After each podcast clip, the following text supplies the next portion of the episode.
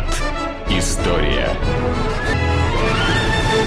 В эфире программы «Виват. История». Сегодня у нас выпуск программы специальный. Это ответы на вопросы. На вопросы отвечает автор ведущей программы «Историк» Сергей Виватенко. Сергей, добрый день. Здравствуйте, Саша. Здравствуйте, дорогие друзья. Ну а задают вопросы от лица общественности Александра Ромашова. Это очередной выпуск из серии ответов на вопросы, который выходит в эфир раз в три месяца. Да, раз в квартал. Итак, давай сразу не будем тогда тратить время напрасно и начинаем. У нас очень много вопросов. Я боюсь, что все мы не успеем осветить, но хотя бы коротко пройтись успеем. Окей. Итак, э, Алексей Волчанский просит. Расскажите, Сергей, что было до крепостного права на Руси? Я вот с удивлением узнал, что оно началось со времен Стеньки Разиной. Понял, что до этого у меня черная дыра в истории. Спасибо за рассказы, очень интересно. А, Алексей, ну давайте мы, наверное, у меня есть идея сделать передачу про русское крестьянство, да, про все эти вещи. Ну, наверное, крепостное право было все-таки с 1649 года, пораньше, там лет на 30-35. Но вы абсолютно правы. Поговорим об этом. Хорошо, тогда следующий вопрос. Хотелось бы узнать больше о русско-турецких войнах, об интересах Российской империи на Балканах 18-20 века, истории взаимоотношений русского и сербского народов. Поговорим. Программу сделаем отдельную. Так. И позволю себе предложить еще одну тему Берия в различных ипостасях. Было бы интересно послушать о нем, например, в качестве ответственного за создание ядерного щита СССР. Знаете, у меня уже даже в списке тех программ, которые я ставлю. Ну, так, дор- дорогие друзья, понимаете, э, вот э, у меня есть определенная какое-то, скажем так, своя идея, когда какие передачи делать. Понимаю. То есть у меня, ну Свой там, план. самое простое, да, в этом плане, то, что, наверное, что должно быть про советское время, а, или, ну, в смысле, как ближайшая к нам история, а следующая передача должна быть какая-то или э, московско-русская, или древнерусская, понимаете, да? Вот так вот. То есть у меня как-то строится, и, наверное, когда я говорю об одном и том же, там, рядом, то я, скажем, если э, тема ближайшая тому, о чем мы только что и говорили, я, наверное, ее раскрою немножко попозже. Есть у меня в плане Лаврентий Павлович Берия. Отлично. Ирина спрашивает, слышала, что 4 июня самый страшный день в истории российской монархии. Почему? Да, Ирина, действительно.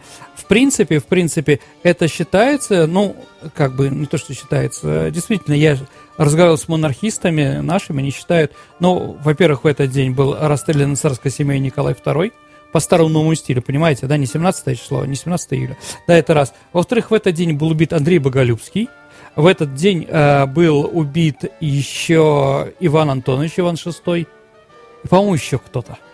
А Вот, то есть действительно в эти дни, в эти дни а, многие монархи почили в обозе. Да, поэтому, да, он действительно черный день. Хорошо. Следующий вопрос. Э, Ник Смирнов. Объясните фразу «Столыпин спас Мо- спас Москву в 1941 году». А, ну, дорогие друзья, понятно, что Столыпин был убит 1 сентября 1911 года, Мгм. а сражение за Москву было через 30 лет. А, понятно, что отказывать какие-то там со- сообщения или приказы он не мог, а, но действительно ходит такая фраза, в чем ее сущность. Том, что когда Столыпин начал свои реформы, началась переселенческая политика, то есть это было начало, э, начало 20, ну, с 1906 года по 11 где-то очень сильное переселение. Э, За Урал переселилось около, от 4 до 6 миллионов человек.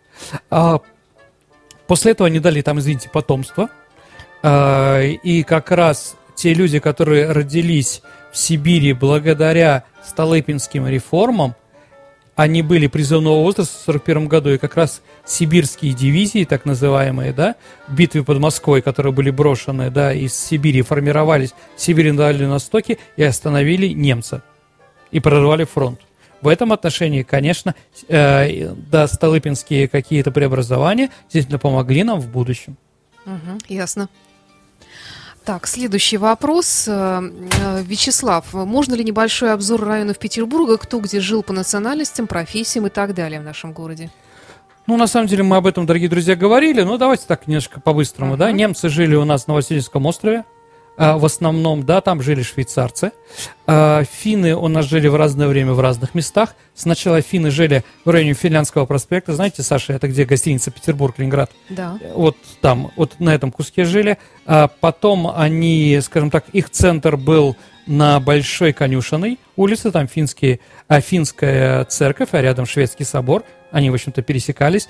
И компактно финны, другие финно-угры, эстонцы, да, проживали у нас на Охте. Поэтому, если мы говорим э, там, там э, с кувшином Охтенко бежит, uh-huh. да, ну это мы говорим про, фи, про финнов, да. На Охте, как известно, родился Георг Коц, да, известный эстонский э, господи. Певец. Певец, да, конечно. Э, вот. Э, э, мусульмане у нас была татарская слобода при Петре Первом. Это район нынешней улицы Кубишева, вот этот вот район, ближе к Троицкому мосту но это было сначала. А, в принципе, в принципе, эм, правительство ну, пыталось сделать так, чтобы не христиане не жили компактно, чтобы не было какой-то гетто. В Петербурге гет не было, да? То есть, э, если у нас жили где-то татары, не было таких компактных Нет, не было. Татар. Вообще, да, чем занимались татары у нас и в Москве в первую очередь? Это были дворники. Угу. А почему именно э, татары направляли дворников? Потому что они не пьют. Угу. Понимаете, да? Поэтому э, компактно, вот как Сталин, сейчас опять на меня летят, э, как Сталин расселял чеченцев, э, когда он их выслал в Казахстан, да? Был такой приказ, что одна семья на один населенный пункт, маленький. Ну, чтобы не объединялись.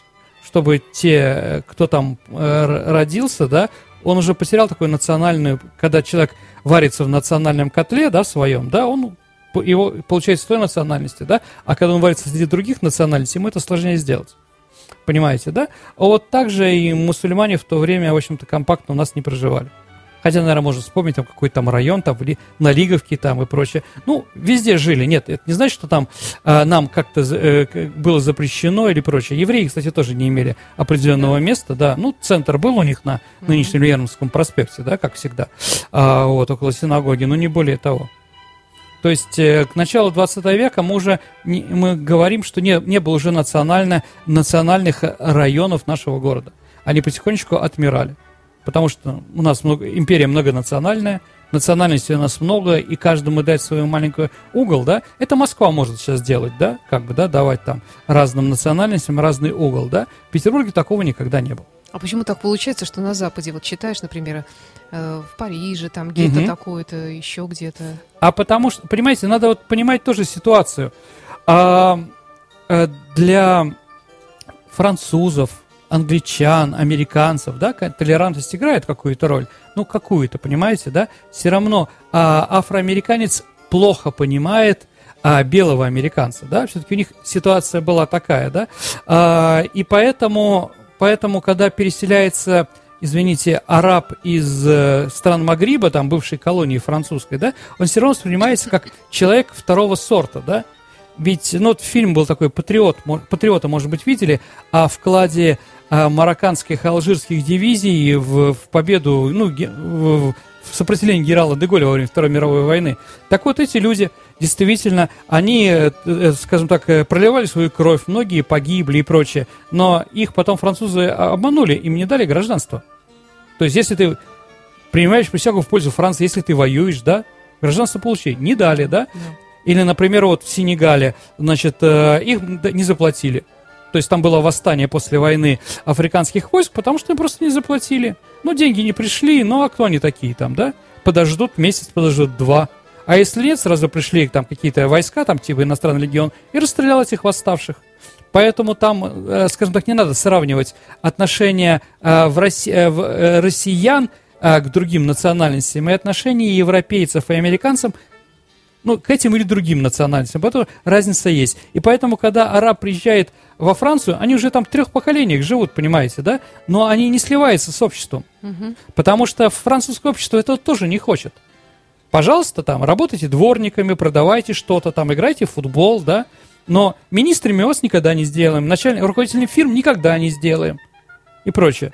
Поэтому в процентном плане там уже, конечно, там все зашкаливает, там, и, скажем так, э, новофранцузами, да, но все равно руководство там, или там с приставкой «до», да, там, дворяне какие-то или еще кто-то, они держат. То есть, да, пожалуйста, вы можете там э, у нас жить, работать, да, там получить какие-то социальные вещи, как мы, да, но власти мы вам никогда не отдадим. Поэтому это не нравится, конечно. У нас, да ради бога, у нас многонациональный народ, да. У нас не было такого взгляда, как в Европе, да, хороший индейец, мертвый индейец. Такого в жизни не было. Но, с другой стороны, к нам пока еще, слава тебе, Господи, не приезжают арабы. Минуточку. А, арабы приезжают в те э, страны, где страны, да, которые хозяева, да, то есть это э, метрополия, которая была. То есть это ответ Франции на ту колониальную политику, которую они проводили. Или англичанам, когда у них там приезжает большое количество пакистанцев, да? Это вот, пожалуйста, вот Англия, да, Лондон, да? Пакистанский город там в, в каких-то районах, да, это вот ответ на то, что они там, да, к нам они не приезжают, потому что они, ну, здесь абсолютно чужие. А там хотя бы есть какое-то чувство вины у власти, да, за то, что они там творили. Хорошо, переходим к следующему вопросу. Угу. Инал, наш учитель, сказал, что русские осетины один народ, но распавшийся в древности. Правда ли это? А, Инал, ну, э, скажем так, ну, наверное, конечно, осетины и русские – из разной языковой группы, да, а, там все-таки осетины, если, да, это, а, скажем так, иранская, иранская группа языков, да, у нас славянская, но действительно, она достаточно близкая, близкая. Когда-то действительно, возможно, мы были одним народом. А если какие-то у нас связи, ну да, да, наверное, вот и мы на передаче во время про князя Олега Вещева, да, говорили там, сколько было человек с иранскими, с иранскими именами. Вполне возможно, они были осетины. И в былинах тоже есть такие осетинские мотивы. По-моему, Вольга Селенинович, когда он умер, его похоронили э, в, ка- в каменном гробу. Ну, славян не хоронили в гробу, их хоронили э, в курганах или сжигали там, понимаете, да, в языческое время. Да, вот как раз каменный гроб, это тоже такое осетинское из сказок осетинских. Ну, что-то вот проходит. Ну, мы все равно братский народ из одной страны. Угу. Это понятно. Следующий вопрос от Александра. Уважаемые авторы программы, большое спасибо за программу. Хотелось бы попросить Сергея Валентиновича сделать передачу про советско-японские пограничные конфликты. Делаем. Хасан Халкин Гол. Сергей, давно обещаем. Будет, будет. Сделаем, Нет, ну на да. самом деле подождите, да. Ну, Также было будет. бы очень интересно узнать про историю образования современного государства Монголии, влияние на этот процесс российских представителей. Конечно, расскажу Это про Унгера фон да, Штернберг. Угу. Обязательно. Хорошо. Алексей, Александр, добрый вечер. Спасибо, что ответили в прошлый раз на мои вопросы. У меня один вопрос. Как относ, относится к Иоакимовской летописи Татищева, Сергей? Дает ли она новое знание к уже существующему массиву? Исследователь Толочко заявляет, что эта летопись сфабрикована Татищевым. Какова ваша позиция? Сложная позиция, понимаете. Ну, я напомню тем, кто не в курсе. Иоакимовская летопись – это одна из тех документов, на которые опирался историк Татищев. Один из первых авторов истории, ну, там, э, истории нашего, нашего народа. Но она пропала, она исчезла во время пожаров московских еще в середине 18 века. А притом Татищев э, как бы ее не печатал, а с ней полемизировал. То есть говорит, что вот mm-hmm. есть такое там, да, он пропускал многие моменты, мы как бы не знаем. А, нет у нас однозначного ответа по поводу Якимовской летописи. Некоторые считают, что э, то, что он пишет, это там пишет, это в основном про крещение Руси, про Новгород, там описывается, да, э, есть правда. Есть правда. Даже вот археологи, по-моему, это Рыбаков даже, э, археологи, они раскопали, когда капище древних славян в, в Киеве, то обнаружили, что капище находится на плинфе. А плинфа это кирпич греческий, да, из которого делали церкви.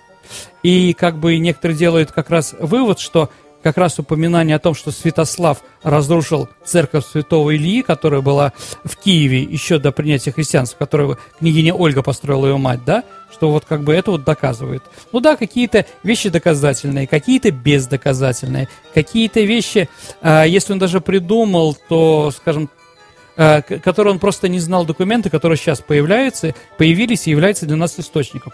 То есть мое личное мнение, да, историка Сергея Валентиновича Виватенко, что, наверное, все-таки она исторична, этот, эта летопись. Но где-то процентов 45-50 э, процентов историков, наверное, говорят по-другому. Ну и хорошо. Следующий вопрос. Расскажите о войне в Испании в 30-е годы. Кто с кем воевал и на чьей стороне и зачем там воевали русские? Э, действительно, в 1936 году произошла гражданская война в Испании. Э, она произошла после того, как в 1931 году была свергнута э, династия Габсбургов, извините, Бурбонов в Испании, Альфонс XIII, француз, э, испанский король, да, он эмигрировал, вот Хуан Карлос, который до недавнего времени был испанским королем, это его внук, uh-huh. да, сейчас вот Филиппе, это его правнук. Он уехал в Италию, ну, потом его Франко обратно забрал. Так вот, понятно, что после революции они не поделили власть, и какой-то части, части населения Испании не понравились те преобразования, которые делали левые. И вот во главе с диктатором, э, с генералом Франко, героем войны в Марокко, он действительно был очень популярным человеком и прочее, в 1936 году началась война. А левым, левому правительству в Мадриде, которое контролировало где-то, ну, ну, половину территории Испании, половину территории Испании контролировали э, фалангисты, так называемые, да, то есть вот правые во главе с, Фрак, с Франко, да, а вторые левые Туда коммунисты входили э, в правительство, например, Долорес и Барули, знаменитая, да, там, и прочее. А вот, они попросили помощи у Советского Союза. Советский Союз туда отправил своих, э, э, своих инженеров, своих специалистов, летчики там воевали, там, Смушкевич знаменитый, адмирал Головко, э, генерал Тюленин, ну, многие герои вой, э, новой войны, э, Великой Отечественной, да, впервые столкнулись с немцами там. Почему с немцами? Потому что, с одной стороны, воевали, э, кто помогал левым, да, это в основном, кроме Советского Союза, помогали еще э, различные либеральные настроенные люди, как Хемингуэй, например, да, там, э, был, служил и воевал, да, о ком знаменит колокол, знаменитое произведение.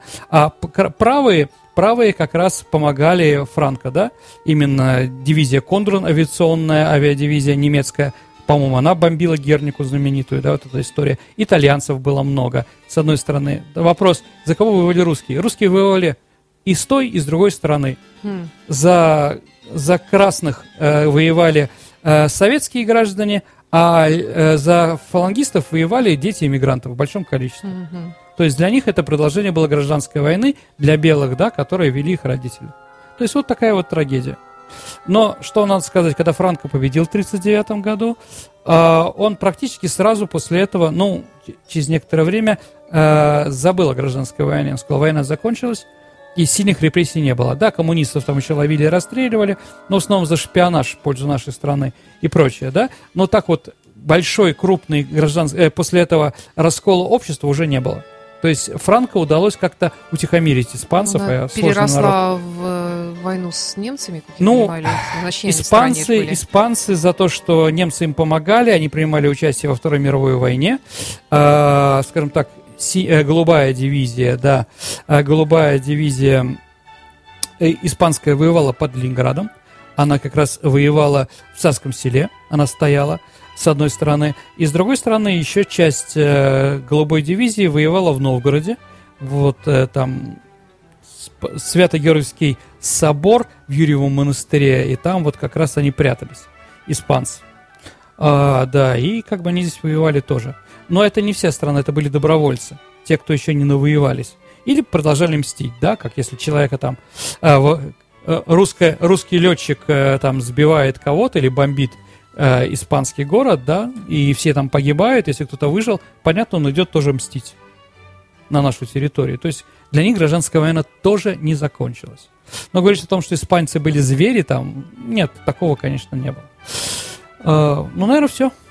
Алексей, в рекламе программы звучат такие слова «шпионы и их женщины». Расскажите ага. о каком-нибудь самом ярком шпионе, истории которого вам наиболее интересна. И также хотелось бы услышать и про их женщин. Спасибо. Ну, наверное, давайте объединим шпионов и женщин. А, наверное, самая интересная шпион была Мата Хари. Она была двойной агента, да, Зули ее фамилия, голландка. Она воспитывалась в Индонезии, тогда это была колония Голландии, в начале 20 века. И приехав потом не в Голландию, а в Париж, она себя позиционировала как жрица любви, танцевала обнаженные танцы. В одном из кабаре Парижа был очень популярный. А, на нее, да, очень цеплялись мужчины. Один из них был помощник военного этажа России. А потом оказалось, что она была немецкая шпионка. В общем, ее расстреляли в самом конце Первой мировой войны французы. Но как бы тоже спорный. Кто-то говорит, что она не была шпионкой. Я думаю, она была шпионкой, ей было интересно. Но то, что она была шпионкой еще и французского генерального штаба, французы об этом говорить не любят. То есть вот она, наверное. Ну, давайте сделаем какую-нибудь передачу про шпионов. Давай. Мгм. Напоминаю, что в эфире программа «Виват История» в студии Сергей Виватенко, историк, который сегодня отвечает на вопросы наших слушателей. Игорь из Киева спрашивает. Добрый день, расскажите немного о Збигневе Бжезинском и его вкладе в отношения США, СССР и России. Спасибо. Ну, вклад-то, конечно, у него отрицательный, Игорь. А, Если говорить о Збигневе Бжезинском, то это а, американский политический деятель, а, скажем, геополитик, ученый, который родился ну, польского происхождения. Ну, понятно, Збигнев Бжезинский. Он родился в семье польских дипломатов в Харькове. Родился на улице Альминского. Это там было тогда консульство в 28 году, консульство Польши в Советском Союзе. А, но по другим данным он пишет всегда Варшава, что его родной город. По-моему, это не так. Но это не важно. На самом деле, а, значит, э, с 40 года, то есть с 38 года в- п- семья его жила в Соединенных Штатах Америки, то есть никаких там сопротивлений, никакого, э, скажем там, то, что он встретил русского оккупанта там в 1939 году, там этого не было, конечно. Он жил в Америке, закончил американский университет, является гражданином Соединенных Штатов Америки, но как поляк, который ненавидит русское и православное. А вот как многие поляки, скажем так, извините. И, конечно, он- его, его деятельность э, была направлена против Советского Союза. А более активным и популярным как политик и как а, ученый он стал при президентстве Картера. А, Он восхваляет себя тем, что именно он устроил нам э, провокацию, э, устроил нам Красный Вьетнам, как он сам говорит. То есть, э, благодаря его действиям мы пос- были посланы наши войска в Афганистан, чтобы мы там, как бы, как в болоте. Вот. Он позиционирует себя как организатор сопротивления советским войскам, но не любит говорить, что он организовал Аль-Ка- Аль-Каиду. В принципе, наверное, все-таки организовал. Это был один из организаторов Аль-Каиды, да, который сейчас воюет против него, против своих хозяев, против Соедин- Соединенных Штатов Америки. А, Сейчас он уже престарелый, разные вещи говорит, но все равно, конечно, наверное, больше у него антирусских вещей. Так и остается. То есть, если говорить э, с ним, стоит ли с ним переговоры вести, ну, наверное, стоит, хотя человек он уже старый, да, но стоит ли ему верить, я думаю, что нет. Следующий вопрос от э, Широва А.С. В своей передаче об Линкольне вы позиционировали Джефферсона как рабовладельца, а он боролся с рабством. В Мгм. 1806 году он запретил вывоз африканцев из-за рубежа, и жена его была черной. Вот Ну, такое. давайте так, Томас Джефферсон, президент США, третий, да, а, ну, наверное, не жена у него была черная, а одна из наложниц у него была африканкой. Давайте так. Да, действительно, а, скажем так, от этой африканки а, несколько детей родились, и то есть афроамериканцы какие-то имеют отношения, которые проживают сейчас на территории США, имеют отношение к Джефферсону. Но вот, как говорится, там какая-то семья афроамериканцев, которые ходят, мы потомки президента США Джефферсона, таких нет. Ну, вроде они где-то, наверное, существуют. А он был мормон? Раз у него Нет, он не, не, нет, я говорю про вне а, в, связи не брака.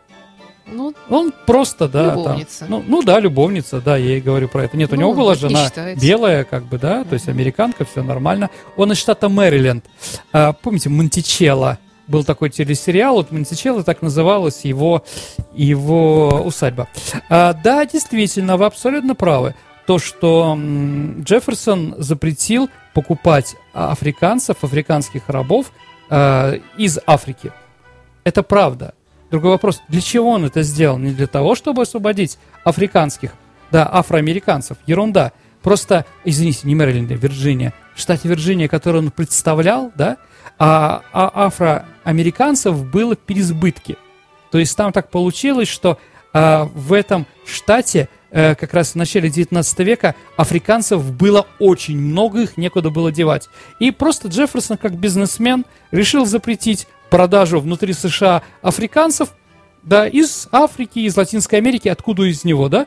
Зато, да, он получил большую прибыль, он продал свой избыток негров, которые у него родились за последние 15 лет, и на этом хорошо заработал.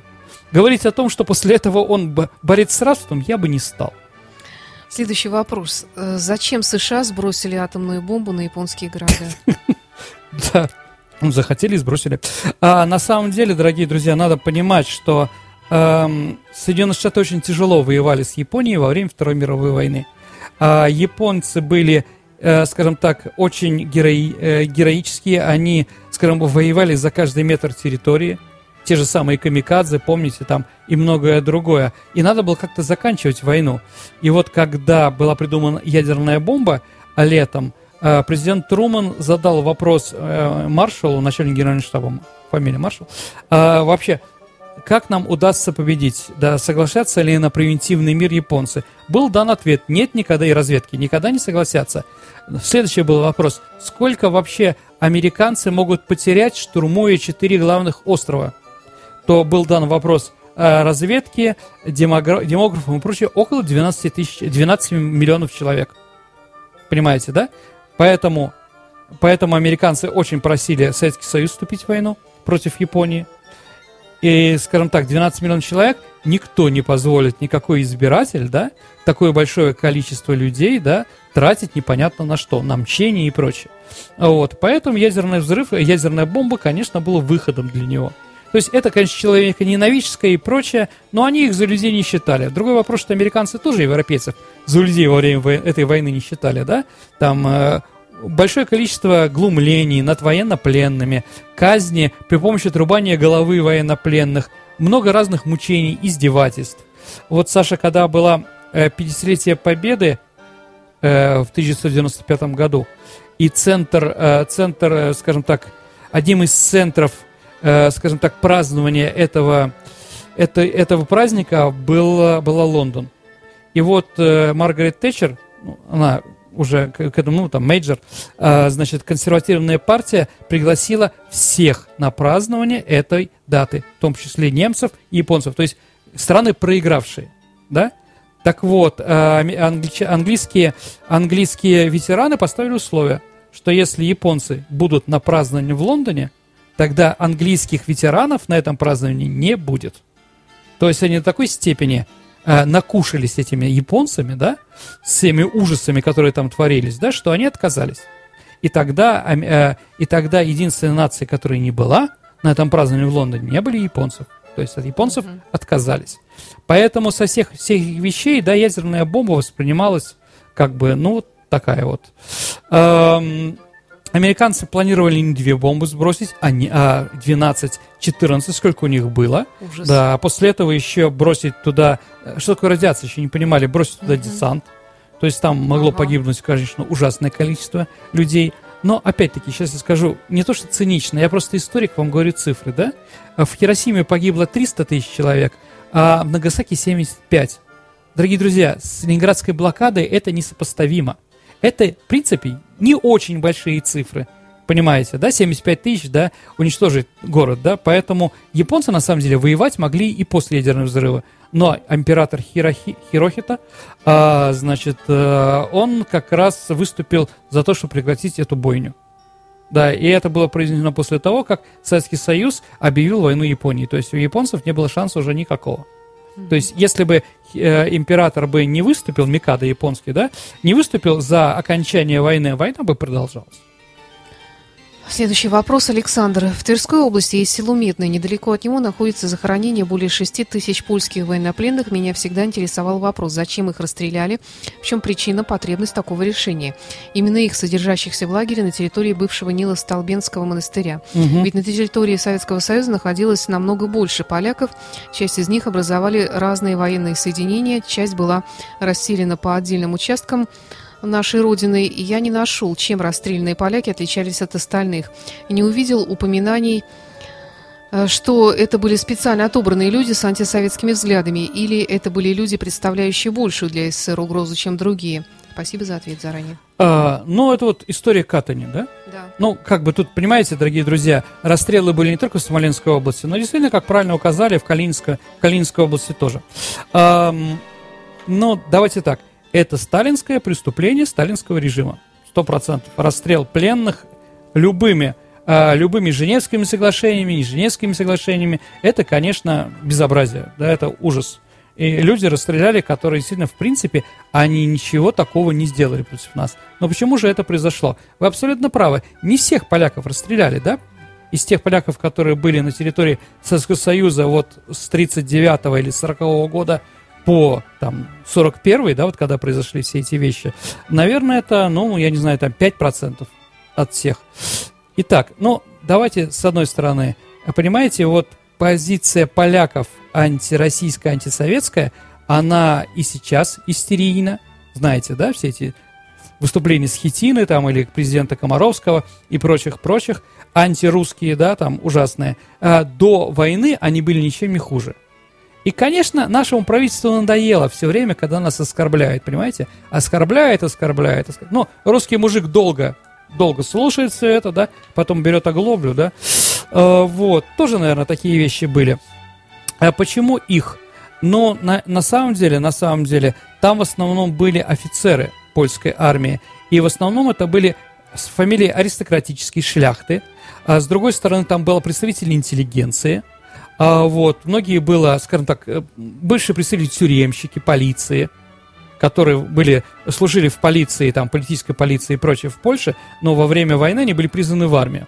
То есть вот по, в этом отношении как бы были какие-то сложные. Может, кто-то настучал там про антирусские там какие-то слова. В любом, в любом лагере военнопленных всегда существуют люди, которые докладывают власти за пайку или по идеологическим вещам, что вот люди говорят плохое там, да? Ну вот их собрали и расстреляли. Ну, ужасно, конечно. С другой стороны, дорогие друзья, э, вот э, оставшиеся, да, э, оставшиеся поляки разделились на две части. С одной стороны, это были армии генерала Андерса, э, польского генерала, который собрал польскую армию, но они отказались воевать на Восточном фронте. Хотя, понимаете, это время Сталинградской битвы, когда немец пер, извините, на Волгу, да, в это время генерал Андерс и другие поляки потребовали, чтобы их армия, их армия ушла в Персию, да, в Иран нынешний, да, ушла в Персию, а, а потом ушла к англичанам на, на второй фронт, в Северную Африку, да. Хотя, наверное, хотя, наверное, здесь они могли спокойно бить немцев.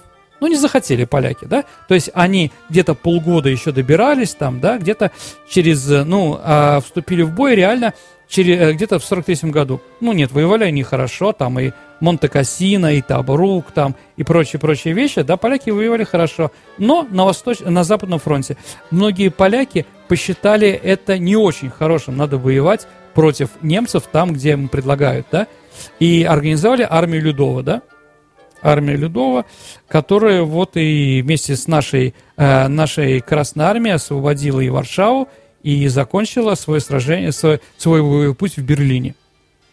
То есть, ну, такая вот ситуация, да, плохие отношения, в конце концов, плохие отношения между властью, да, а, извините, нашей власти было прекрасно известно, что министр иностранных дел на столе, на своем столе, да, имел портрет Гитлера.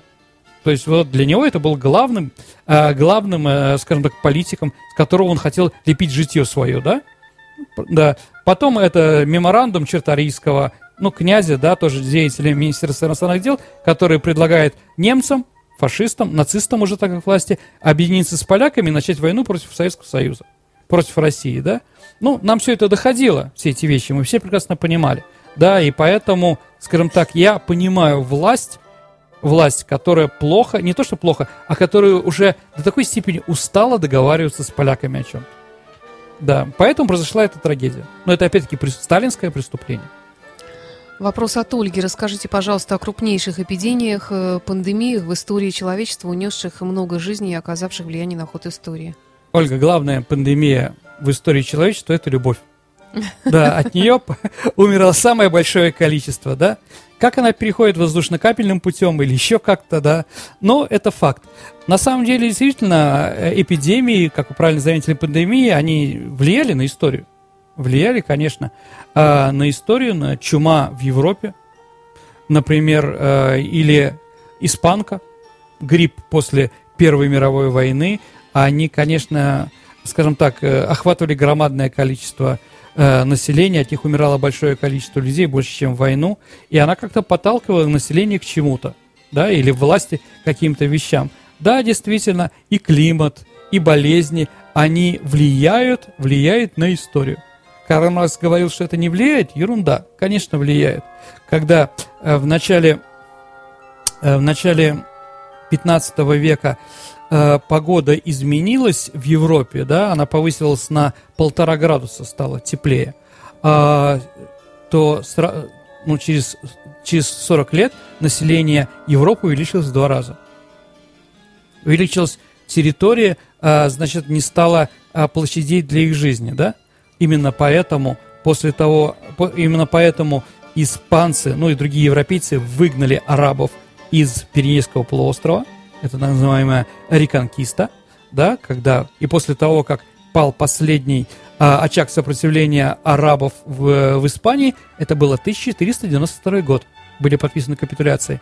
В этом году как раз э, Фердинанд и Изабелла, испанские короли, отправили Христофора Колумба искать новые земли да, для захвата и в дальнейшем их туда переселение, э, переселение людей, потому что их было слишком много.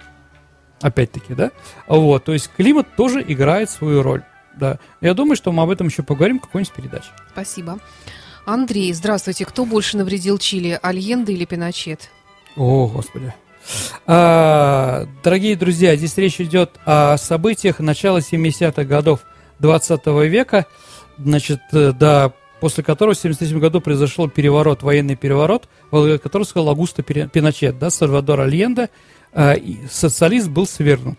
Знаете, это спорный вопрос, дорогие друзья, на самом деле. Наверное, все правые будут говорить, что Сальвадор Альенде больше. А с другой стороны, левые будут говорить Пиночет. Кто у власти, знаете, это как бы в это время в Чили, сейчас даже в Чили тоже это все-таки рано определенная. Давайте так, э, придя к власти, социалисты наделали столько разных ненужных вещей, что привело к тому, что экономика Чили рухнула, да? Ну, например, они провели аграрную реформу, да, э, среди арауканов. Саша, кто такие арауканы? Это индейцы это индейцы Ант, да, и вот у них исторически жили и прочее, а им начали нести реформа, им это абсолютно было не надо, типа колхозы и прочее, да, поэтому сельское хозяйство, да, аруканы ненавидели Альенды. А экономика тоже, национализация медной промышленности и многие другие вещи привели к тому, что э, Чили была банкротом. Да, дефолт был достаточно быстрой ситуацией. Мы не могли помогать Чили по той причине, что она находится очень далеко от нас ну, в принципе, никак, ничем не могли, кроме Советов, да, или Фидель Кастро, как лучший друг, друг Альенде, да. Вот, Пиночет, да, пришел к власти, жестокий, кстати, он был военным историком, агент ЦРУ, естественно. А, американцы его спонсировали, ему помогали. Он устроил кровавый террор, было уничтожено большое количество людей, это тоже правда. Но после этого, скажем так, чилийская экономика, те реформы, которые он провел экономическая, так называемая чикагская э, чикагские мальчики, да, это молодые, э, молодые экономисты из Чикагского университета, э, значит, они действительно провели в Чили экономическую реформу такую, по которому сейчас экономика Чили является э, самой прогрессивной и самой лучшей после США и Канады на э, американском континенте. То есть, да, при, при Пиночете начали строиться, уничтожать бедность, э, скажем так, эти фавелы, да, но я не знаю, как они называются в Чили, ну, понимаете, да, там, где бедная застройка, да, а, Пиночет с этим боролся, строил для каждого дом с водопроводом, с туалетом и прочее, прочее, прочее. Грамотно все много сделал. Но все равно его ненавидели, ненавидели за ту кровь, которая была. Поэтому говорить, кто больше, кто меньше, ну, наверное, для будущего больше думал Пиночет. А что-то хорошее для простого человека, вот сию секундно, да, не подумав о будущем, делал Альенде. Но давайте, как бы, наверное, это все-таки такая больная тема для чилийцев. Отдадим, оставим эту тему для них. Пусть они сами разберутся. Вопрос русской истории от Сергея. Правда да. ли, что отречения Николая II от престола не было, а акт подделан? Доказательства приводят аргументы, что он подписан карандашом, а царь никогда карандашом не писал. И правда ли, что секретные протоколы по пакту Молотова-Риббентропа тоже подделаны? И их оригиналов никто никогда не видел. Нет, дорогие друзья, ни то, ни другое подделаны. А, понимаете, э, я как вот историк, кто работает в архиве, надо понимать, что любая краска, она в конце концов э, испаряется, исчезает ну, медленнее и прочее. А вот карандаш, Саша, никогда. Да, я уже слышала это. Да, поэтому Сталин приказ... все подписывал, за... э, все... все подписывал карандашом, угу. всегда. А, значит, и заставлял тоже всех товарищей подписывать тоже карандашом. Но когда расстрельные списки какие-то, да, он членам Политбюро э, отправлял, как бы мазал их кровью, да, поэтому, с другой стороны, вы понимаете, человек, э, человек, ну, для него произошел, ну, трагедия, да, человек отказывается от власти, которую дал ему Бог, то есть он вообще это делать не мог. Я думаю, у него руки дрожали, и в голове был сумбур, да, чем подписал то, что увидел. Понятно, да? С другой стороны, конечно, Николай II, некоторые историки считают, делал все возможное, чтобы потом оспорить это решение. Угу. Как? А, тем, что он отрекся за своего сына Алексея. Он этого делать не имел права, да, потому что король умер, да, здравствует король. Если отрекается а, Николай II, то сразу, а наследник-то известен давно был, да, а, новый наследник, новый царь, царевич Алексей. Он отрекся из-за него, и когда, честь брата Михаила, и когда Михаил зная прекрасно всю эту ситуацию, он понимал, что брат его подставил, да? Он что предлагает Михаилу? В, кр- в крови уничтожить революцию, закончить непопулярную войну, да? А вот, а после этого Николай скажет, а вот у меня сынок подрос. Миша, все спасибо, все свободны, да, уходите. И поэтому Михаил тоже отказался стать русским царем. Вот. Да, еще раз, дорогие друзья, я не считаю это подложным. Но я считаю, что Николай делал все возможное, чтобы это спорить в будущем. Давно хотел такой задать вопрос от Дмитрия Стулы. Угу. Слышал такую байку, что император Александр III, умирая, взял со своего сына Николая обещание через несколько лет отречься в пользу брата Георгия, когда тот достигнет угу. совершеннолетия, так как понимал, что старший сын не способен управлять империей. Возможно ли это в истории доля правды, или это не более чем исторический анекдот, хотелось бы послушать отдельную программу, посвященную Александру Третьему. Да, обязательно будет у Александра Третьего программа про Николая Второго. Будет, мы, дорогие друзья, про них еще uh-huh. ничего не говорили. И я как бы, да, ну как бы пытаюсь Потому что всех императоров, если мы перебьем, я не знаю, сколько у нас будет время проходить передача, да, может она и закончится через некоторое время, а может будет, скажем так, лет 10. Ну, по-моему, история бесконечно может ну, продолжаться. Саш, да, как бы, ну, все равно я тоже смотрю, и поэтому я мог, конечно, в первый год нашей передачи всех царей рассмотреть, как бы всем сестрам по серьгам, да, но я специально вот оставляю, там у меня еще Екатерина у нас осталась, Елизавета, и много еще чего интересного. Так вот, дорогие друзья, э, наверное, это все-таки байка, да, байка, придуманная, по-моему, писателем Пикулем, да, у последней черты, по-моему, или э, господи, «Нечестная сила» называется произведение, оно по-разному называется. По-моему, оттуда это. Он это брал из либеральных, э, из либеральных, э, из рассказов либералов, которые эмигрировали из страны где-то в году пятом, седьмом и прочее. Они там печатались в разных журналах, придумали про императора. Да, действительно, дорогие друзья, я тоже считаю, что Николай II был плохой русский царь и не имел, э, скажем так, не имел, скажем так, интеллекта, чтобы руководить нашей сложной страной. Это правда. Но вот такие вещи там про Георгия. Ну, Георгий больной в это время был уже, э, как бы этим, чехоткой, угу. туберкулезом. Он скоро умер. То есть было понятно всем, что он не доживет. Э, да, Михаил, наверное, был более, э, более, скажем так, э, дельным человеком среди этих трех братьев Романовых. Но опять-таки это вот выдумки. Да, история не терпит слагательного хранения. Думаю, думаю, что нет, таких вопросов, конечно, он не делал. Э, Притом Николай, когда на Александр был при смертном одре, главный был разговор, папа, благослови меня э, на Александре Федоровне. Да, потому что э, Александр III был, от, э, скажем так, категорически против, что русская императрица была Александра Федоровна, Гессен-Дармштадтская, да, Алиса так называемая. Это больше их. Он согласился, но бог с ним. Да, а с тем, что подрастет ваш мальчик, вы уйдете, нет, такое, конечно, тяжело. Сергей, тут угу. у нас катастрофическое время заканчивается. Четыре минуты. Я попробую Давайте. хотя бы два вопроса быстренько ответишь угу. ты, может быть. Александр, Сергей Валентинович, хотелось бы узнать ваше мнение как историка о геополитике столкновений цивилизаций суши и моря. Поговорим об этом. Отдельно, Потом. да? Угу. Хорошо. Тогда вот такой смешной вопрос. Скажите, почему Гитлер имел такую смешную внешность, челку и усики? Ну, для нас, наверное, не смешную, а комическую, да? Угу. С одной стороны, конечно, мы сделали все возможное, чтобы ее сделать, развивать и прочее. Давайте начнем с челки, да? Челка в середине 20-х годов секс-символом Германии был дирижер Никесле. Вы его, дорогие друзья, можете видеть в хронике э, 17 мгновений весны. Он был дирижер классического оркестра. Ага. Да. Он такой челку у него прочее. Эти женщины были его. И, понятно, все косили под него, да. В том числе и Гитлер, он был не таким старым человеком, да, в это время. Тоже пытался как-то походить, да. А насчет этих усиков маленьких. А маленькие усики такие носили те, кто считал, что их нос слишком длинный. То есть э, визуально такие усы, э, когда в профиль человек, немножко нос кажется меньше. А у Адольфа Алаизовича шнобель был большой.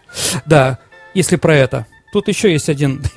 Почему американский президент на баксах не улыбается? Да, да, да. Ну, жизнь такая, да, не улыбается. А вот, на самом деле, все достаточно просто. Если мы говорим про Вашингтона, у них не было зубов, дорогие друзья.